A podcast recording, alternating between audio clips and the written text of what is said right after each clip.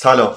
اپیزود سی و هفتم کاردیوکست عنوانش atherosclerosis در افراد بالغ جوان هست. من دکتر مجید چینیکار همراه دوست و همکار خوبم دکتر احسان خلیپور این عنوان رو برای شما انتخاب کردیم به علت اهمیتی که این عنوان داره و به علت prevalence ی که در حال افزایش بوده در طی این سالها. تعریف premature coronary artery disease یا به طور خلاصه PCAD به عنوان اتفاق بیماری های atherosclerotic در افراد مرد سن کمتر از 45 سال و خانم کمتر از 55 سال تلقی در reference های مختلف ممکنه متفاوت باشه. ممکنه در هر دو جنس رو زیر 55 سال رو تلقی بکنن.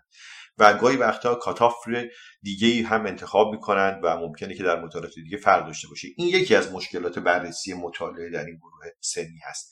به طور کلی در بیشتر reference ها معتقد هستند که بروز بیماری آتروسکلروتیک زیر سن 65 سال رو هم میشه جوری premature تلقیش کرد و این نکته رو ما به خاطر داشته باشیم. از اونجایی که PCAD یا premature CAD multifactorial هست و genetic predisposition حتما نقش بسیار مهمی در ایجاد بیماری داره. این هست که ما در این گروه از افراد غیر از اینکه risk factor های معمول رو بررسی می‌کنیم بلکه ممکنه یافته های دیگه و risk factor های دیگه هم مطرح باشه و این شایان توجه باشه. به طور کلی در دنیا PCAD خودش الان یک بار بهداشتی بسیار مهم برای جوامع محسوب میشه و یک چالشی محسوب میشه علل خصوص در سال اخیر. به این علت عمده که با سخت شدن زندگی و با مشکل شدن شرایط شغلی و کار و تولید و سرعت زندگی که افزایش پیدا کرده در سال اخیر بیماری در این گروه از افرادی که سالهای باروری زندگیشون productive life شون رو در حقیقت میگذرونن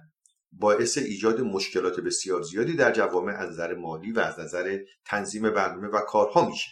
بیشتر از چهار پنجم اونهایی که دچار premature CAD هستند در آماری که نشون داده شده افرادی هستند که risk factor هایی دارن که قابل تغییر هست modifiable risk factor دارن. و این نکته ما رو به این جهت می‌بره که ما در این پادکست و در این اپیزود بیشتر تمرکزمون رو در مورد risk factor ها در مورد نقش ازمان این risk factor ها به صورت واضح در این بیماری و در این category در یک سری از بیمارانی که در سن حدود 50 سال بودند و اینها رو admit کرده بودند برای myocardial infarction type 1 در اینها دیده شده بود که تقریبا 20 درصد از این جمعیت سنشون زیر 40 سال. نکته دوم این هست که بروز بیماری های آتروسکلروتیک در افراد جوان و بیماری های کرونری بالاخص شانس بیشتری از sudden cardiac death در این گروه سنی داره که دلایلش رو ما به خوبی در زمینه اطلاعاتی که در مورد بیماری کرونری و آتروسکلروتیک و ischemic heart disease داریم می‌دونیم. اگرچه گفتیم که در چهار پنجم این افراد risk factor های modifiable وجود داره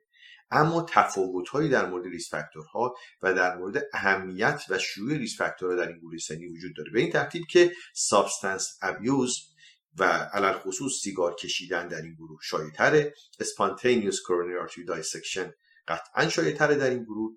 و ما می‌تونیم ببینیم که risk factor های دیگه مثل family history هم در این گروه جایگاه ویژه به این ترتیب که smoking در این گروه تقریبا در حدود 61 درصد از افراد دیده میشه و فامیلی هیستوری CAD در نزدیک 40 درصد و این دو تا ریس فاکتور بسیار مهم است نکته بعد دیگه این است که وقتی بیماری کورنی در سن پایین شروع میشه ما زمان بیشتری رو با بیماری سر می‌کنیم. بعد از ده سال تقریبا 53 درصد این بیماران یک حادثه حاد کرونری یا میس دیگه تجربه می‌کنن و حدود 19 20 درصدشون دو تا حادثه دو تا میس رو تجربه می‌کنن. و این نکته بسیار مهمه. تو این فاصله ده سال نزدیک 21 درصد از افرادی که بیماری کرونری در سن پایین دارن PCAD دارن فوت میشن و از دست میرن. اهمیت قضیه بنابراین بسیار بسیار زیاده. نکته بعد دیگه این است که در این گروه جوان به علت عدم توجه ما کادر بهداشتی و پزشکی و عدم آموزش کافی در حدود متوسط 35 درصد از این افراد به سیگار کشیدن خودشون ادامه میدن. بالای 80 تا 90 درصد از این افراد LDL ی دارن که در range قابل قبول زیر 70 نیست و متاسفانه نزدیک 15 درصد از این افراد دچار diabetes mellitus میشن. در این گروه جنس مؤنث diabetes mellitus CKD multivessel disease chronic inflammatory disease اینها همشون فاکتورهایی هستند که با تکرار MACE بسیار بسیار همراه هستند پس گروه هایی هستند که بیشتر در معرض خطر خواهند بود و ما بایستی اینها رو مد نظر قرار بدیم. نکته دیگه ای که برای ما حائز اهمیت هست در این گروه این هست که همجوری که گفتم ریسک sudden cardiac در این افراد جوانی که دچار بیماری کرونری هستند بسیار بالاست و sudden cardiac به عنوان presentation بیماری در این افراد ما رو در یک وضعیتی قرار میده که شانس تغییر و انجام هر گونه modification برای risk factor و کنترل کردن رو از دست بدیم. و این بدترین نحوه بروز بیماری کرونر در این افراد جوان هست. چیزی که با سادن کاردیاک در این گروه جوان همراهی داره و خیلی مهم هست همجوری که قبلا در مورد خود بیماری هم گفتم یکیش وجود بیماری کرونری و مالتی وسل دیزیزه فشار خون بالاست. وجود دیابتیز در این گروه که فاکتور بسیار مهمی محسوب میشه. دیسلیپیدمیا و کرنت اسموکینگ. اینها فاکتورهایی هست که با سادن کاردیاکتت در این گروه بسیار بسیار مرتبطه نکته ای که ما تمرکز بحثمون رو بر اون بایستی قرار بدیم این هست که چطور ازمان ریسک فاکتورها و چطور تغییراتی که ما در این ریسک فاکتورها بخوایم بدیم باعث تغییر در PCAD برای ما میشه. اگر ما بخوایم از سیگار شروع کنیم که گفتیم مهمترین عامل هست و ما می‌دونیم که کاملا مرتبط هست سیگار با بیماری کرونری و این ارتباطش کاملا برای ما شناخته شده است. ما می‌دونیم که مصرف سیگار به طور کلی متوسط ده سال طول عمر افراد رو کم. نکته بعد قضیه این است که prevalence smoking با سن بسیار بسیار متفاوته. بالاترین prevalence رو ما در سن بین 22 تا 44 سال داریم و بعد از اون بین 45 تا 64 سال. زیر 18 سال و بالای 65 سال prevalence بسیار کمتر است. پس نشون میده این گروه بسیار در معرض خطر استفاده از سیگار هستند سیگار به صورت synergistic با hypertension diabetes mellitus و hyperlipidemia ریسک ASCVD رو بالا می‌بره و ما می‌دونیم که ریسک coronary heart disease و stroke رو دو برابر ریسک sudden cardiac death رو همونجوری که گفتم سه برابر و ریسک پی ای دی و abdominal aortic aneurysm رو ما می‌دونیم پنج برابر افزایش میده. و ما می‌دونیم که نه تنها سیگار باعث ایجاد بیماری کرونری میشه بلکه شانس acute MI هم در افراد جوان سیگاری بالاتر است. بدونیم که مصرف e-cigarette اگرچه ممکنه که مواد toxic ی کمتری داشته باشه ولی اونها هم کاملا مرتبط با ASCVD هستند. نکته حائز اهمیت این است که اگر ما هرچه زودتر مصرف سیگار رو کم و یا قطع بکنیم استفاده بیشتری خواهیم بنابراین این نکته در intervention خیلی مهمه که بعد ما در مورد 5A با هم دیگه صحبت می‌کنیم. اگر ما بتونیم مصرف سیگار رو زیر 40 سال قطع بکنیم می‌تونیم مرگ افراد رو در که وابسته به سنشون است تا 90 درصد کم بکنیم در همون رده سنی. و این نکته بسیار بسیار مهمی هست. کارهایی که بسیار تاثیر داره در قطع سیگار این هست که ما یک clinical intervention های کوتاه و موثر بکنیم مشاوره های رفتاری بکنیم دارو و روش های غذا و دارویی که می‌تونه کمک بکنه که تایید شده هست برای قطع سیگار از جمله 5 تا از replacement ها و varenicline و bupropion و اینها رو استفاده کنیم و بتونیم فرد رو کمکش کنیم. بعد از سیگار من می‌رسم به فشار خون که می‌خوام راجع به این مسئله توضیح بدم. ما در مورد فشار خون اطلاعات کافی داریم. نکته بعد در مورد فشار خون این هست که درمان فشار خون در گروه سنی جوانتر معمولا بسیار بسیار بد هست. یکیش این است که این گروه ممکنه که insurance نداشته باشن تو خیلی از کشورها نکته دوم این است که اینها به صورت معمول نمیرن به مراجعات پزشکی کافی ندارن و مراجعه نمی‌کنن و ویزیت نمیشن. به این علت که یا ناآگاه هستن یا فکر می‌کنن در این گروه سنی احتیاجی به کنترل ندارن. ما می‌دونیم در سال اخیر با تغییر یافتن تعاریف فشار خون و کنترل درمان فشار خون در عدد پایینتر و stage یک hypertension از 130 روی 80 ما می‌دونیم که هر چقدر در سنین پایینتر این زمان فشار خون رو ما داشته باشیم شانس end organ damage و اتفاقات بعدی قطعا بیشتر خواهد شد. توصیه میشه که در بچه های بالای سه سال سالانه و در افراد بالای 18 سال حداقل سالانه فشار خون کنترل بشه. یه نکته بسیار جذابی که با بررسی که کک کرونری آرتری کلسیوم انجام دادن در سه سال اخیر نشون داده شده که با فشار خون که بالای 90 اینسیدنت در حقیقت کک بالا میره. و این نکته مهمی که هر چقدر فشار بالاتر باشه در کتگوری بالاتری قرار بگیره شانس آتروسکلروز بالاتر خواهد. ما در مورد stage یک فشار خون این نکته رو هم ذکر کنیم. یه گروههایی رو باید ما بیشتر بهشون دقت بکنیم. special consideration باید بر اونها بذاریم. در مورد درمان فشار خون و اینکه حالا با lifestyle modification و درمان های non-pharmacological می‌خوایم پیش بریم در اینها دقت بیشتری داشتیم. کدوم هستن؟ اونایی که سابقه فامیلی premature CVD دارن. اونایی که سابقه فشار خون در دوره حاملگی دارن و اونهایی که سابقه پریمیچر برت دارن. یعنی بچه هایی که قبل از زمان کامل شدن دوره جنینیشون متولد شدن. این سه گروه گروهی هستن که حتی با استجی یک فشار خون باز بهشون توجه ویژه میشه در مورد کلسترول LDL بی و همه اینها ما می‌دونیم که هر چقدر زودتر اتفاق بیفته دیگه مدل فامیلیال هایپرکلسترولمیا بر ما شناخته شده است. ازمان و با بالا بودن LDL در زمانهای جوانی شانس رو بالا می‌بره و ما می‌دونیم که این اتفاق چقدر مهم هست. اندازهگیری LDL که حتما توصیه میشه در همه افراد بالای 20 سال اگر طبیعی بوده هیچ ریس فاکتوری نداشتن هر 5 سال یک بار نکته جالب اینه که در آماری که ما در حال حاضر داریم نشون داده شده که در افراد بین 6 تا 19 سال ببینید این خیلی اهمیت داره تقریبا یک پنجمشون اعداد نرمال و آیدیال رو برای چربی خون ندارن و 25 درصدشون حداقل یک جزء از اجزای lipid profile شون در وضعیت نابسامان قرار اونهایی که بازم سوابقی دارن که اونها رو در معرض ریسک قرار میده بایستی بیشتر و دقیقتر ما اونها رو کنترل بکنیم. و این نکته بسیار مهمه. در مورد exposure طولانی مدت به LDL گفتم و تاکید می‌کنم که دقیقا مثل مصرف سیگار و pack years smoking هست هر چقدر زمان طولانی تری ما در معرض LDL بالا باشیم شانس ما بیشتر خواهد شد. به همین علت ارلی دیاگنوستیس هایپرلیپیدمیا یا دیسلیپیدمیا و منیج کردنش حائز اهمیت هست در کنترل و پیشگیری از PCAD نکته دیگه که در مطالعات نشون داده شده این است که LDL و آپوبی عددش هر چقدر که باشه در افراد جوان به نسبت افراد مسن تاثیرات مخربش بیشتر هست. در مطالعه فرامینگام هم تایید کرده این یافته در مورد familial hypercholesterolemia و اهمیتش با توجه به اینکه طبق آماری که ما داریم prevalence ش تقریبا می‌تونه بین یک تا 250 جزء موارد probable و definite باشه. بنابراین شناسایی این گروه early treatment برای پیشگیری از premature CVD حائز اهمیت است و این جزء گروه های target ی است که بسیار بسیار شناخته شده است و نیازی به توضیح بیشتر در موردش نداریم. یک گروهی از افراد هستند که ما به اونها میگیم گروه discordant گروه discordant اونهایی هستند که وقتی ما LDL شون رو اندازه می‌گیریم یا non-HDL کلسترولشون رو اندازه می‌گیریم می‌بینیم عددش خوب هست و در حالی که اونها ApoB بالا دارن. اینا گروه هایی هستن که ممکنه در بررسی ابتدایی آزمایشگاهی ما فکر کنیم risk factor ی ندارن. در حالی که در همین گروهی که مشکوک هستن یا بیماری دارن اگر ما ببینیم LDL در range طبیعی risk factor شناخته شده دیگه ای ندارن اندازه‌گیری ApoB کمک کننده است. در این گروه discordant ما می‌بینیم که با LDL پایین و ApoB بالا ریسک آترواسکلروز درشون وجود داره. بنابراین اندازهگیری ApoB در این گروه discordant برای تعیین ریسک بسیار مهمه. همون جوری که ما در آینده توضیح خواهیم داد که چطور استفاده از calcium score هم می‌تونه در تعیین نحوه approach و درمان ما موثر باشه برای افرادی که در معرض ریسک هستن. در مورد TG ما می‌دونیم بحث و حرف بسیار زیاده.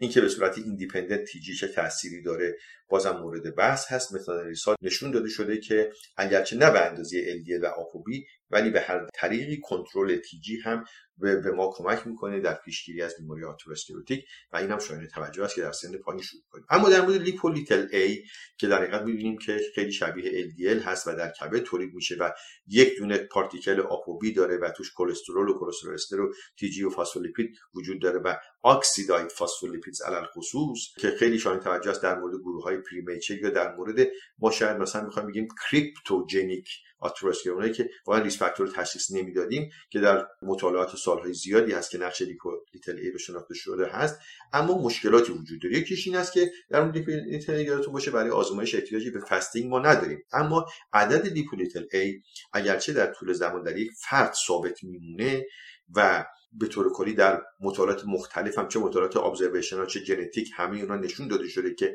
چطور نقش داره به اینکه هر یک percentile اگر بخواد بالا بره ما 10 تا 20 درصد ریسک رو افزایش میده. اما نکته بد قضیهش اینه که ما به این علت که اندازه‌گیری Lp little a harmonized نیست و percentile ش در جمعیت ها و نژادهای مختلف فرق می‌کنه. و ما یک عدد valid برای شروع درمان نداریم و همچنان درمان درستی هم براش نداریم خیلی قضیه رو در این زمینه پیچیده می‌کنه. اما نکته در مورد Lp little چیه؟ در این گروه از افرادی که ما مشکوک هستیم و risk factor ی پیدا نمی‌کنیم خب حتما باید اینا رو اندازه بگیریم. می‌دونیم یه سری فاکتورهای non-genetic هم وجود داره مثل CKD علی الخصوص nephrotic syndrome بیماری کبدی hypothyroidism diabetes mellitus postmenopausal state و التهابات حاد و سایر داروها ممکنه که Lp little a رو بالا ببرن. و همونجوری که گفتیم نقشش در بیماری کرونری شناخته شده است.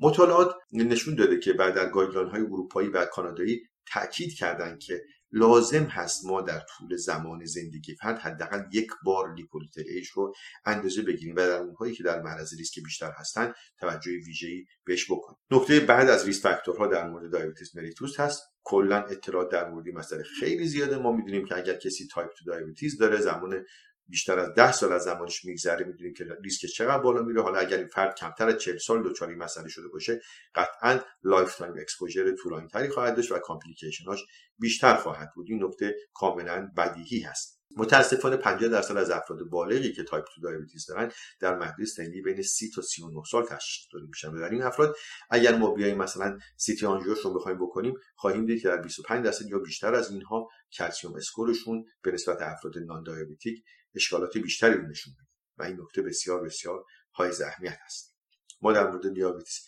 خیلی اینجا بحث بیشتری نمی کنیم و می‌دونیم که نکاتش بسیار بحث شده. ما خودمون اپیزودهای 26 و 27 ما در همین رابطه توضیح دادیم. متابولیک سیندروم که ما می‌دونیم وجود سه تا از 5 تا فاکتوری که اندازه دور کمر بالای 102 سانت فشار خون بالای 130 روی 85 تیجی بالای 150 HDL زیر 40 و قند بالای 100 هست. می‌دونیم که ارتباطش با بیماری های atherosclerotic کاملا شناخته شده هست. در اینجا در metabolic syndrome نکته اتفاق دیگه ای که میفته غیر از اینکه TG بالا است و ApoB بالا هست و HDL پایین هست و اختلال قند وجود داره و فشار خون بالا است اما فرد در یک وضعیت prothrombotic و pro هم به سر می‌بره.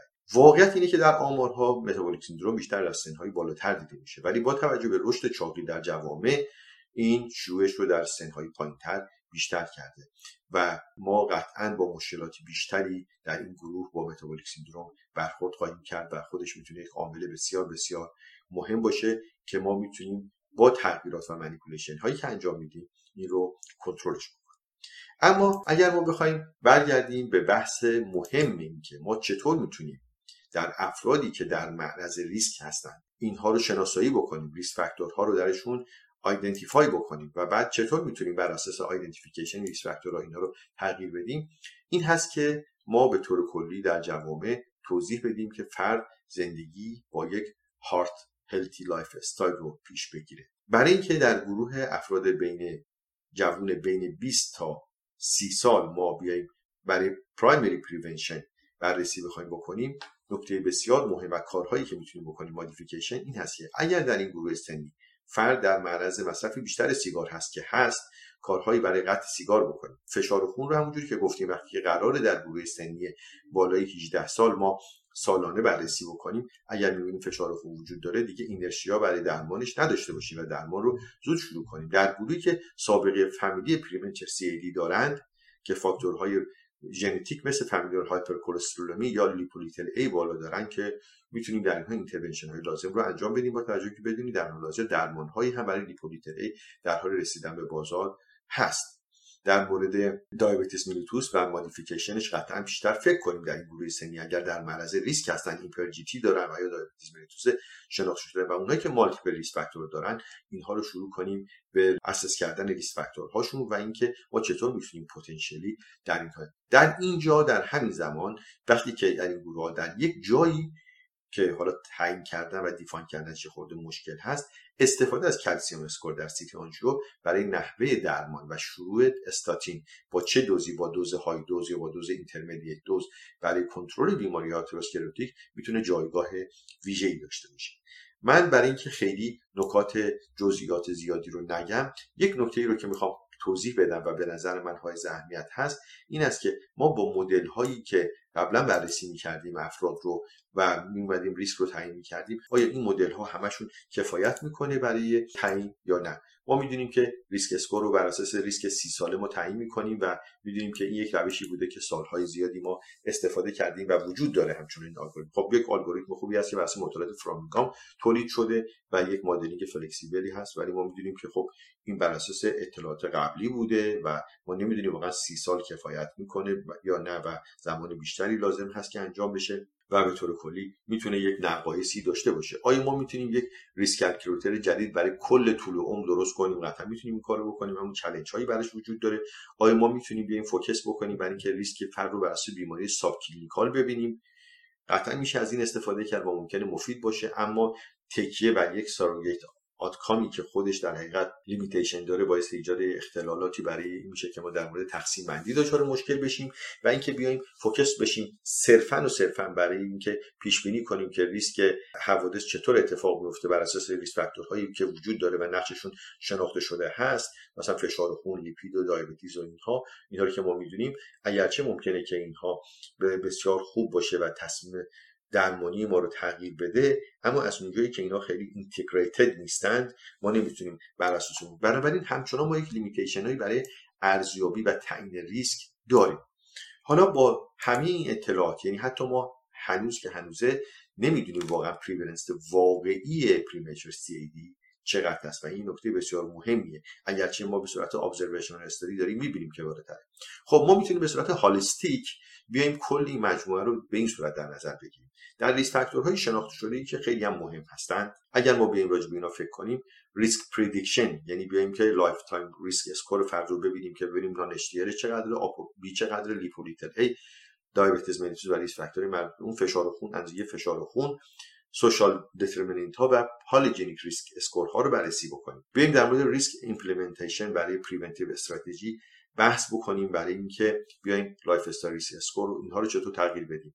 بیایم از اون 5A که ask advise assess assist and arrange for tobacco cessation در مورد مصرف سیگار فکر بکنیم و بتونیم این کار رو انجام بدیم برای افراد. بیایم از calcium score استفاده کنیم از carotid imaging به صورت ultrasound برای تعیین وجود بیماری استفاده کنیم. در گروه high risk اونایی که خصوص چندین risk factor دارن از زمان بالغ شدن و زمان جوانی ابتدای جوانی تو اونها بیایم همه اینا رو بیشتر بررسی کنیم و استاتین تراپی رو برای primary severe hypercholesterolemia خصوص موارد فامیلی و استفاده از افراد جوونی که دیابت دارن و در معرض ریسک هستن و risk factor های متعدد دارن شروع بکنیم خب نکته حائز اهمیت دیگه ای رو که من بخوام در اینجا اشاره بکنم overall این هست که تمام این فاکتورها همشون ما می‌دونیم که در ریسک CVD تاثیر داره. از اونجایی که ما تا زمانی که فرد در بین محدوده سن 20 تا 39 سال قرار نگرفته ما ریسک ده ساله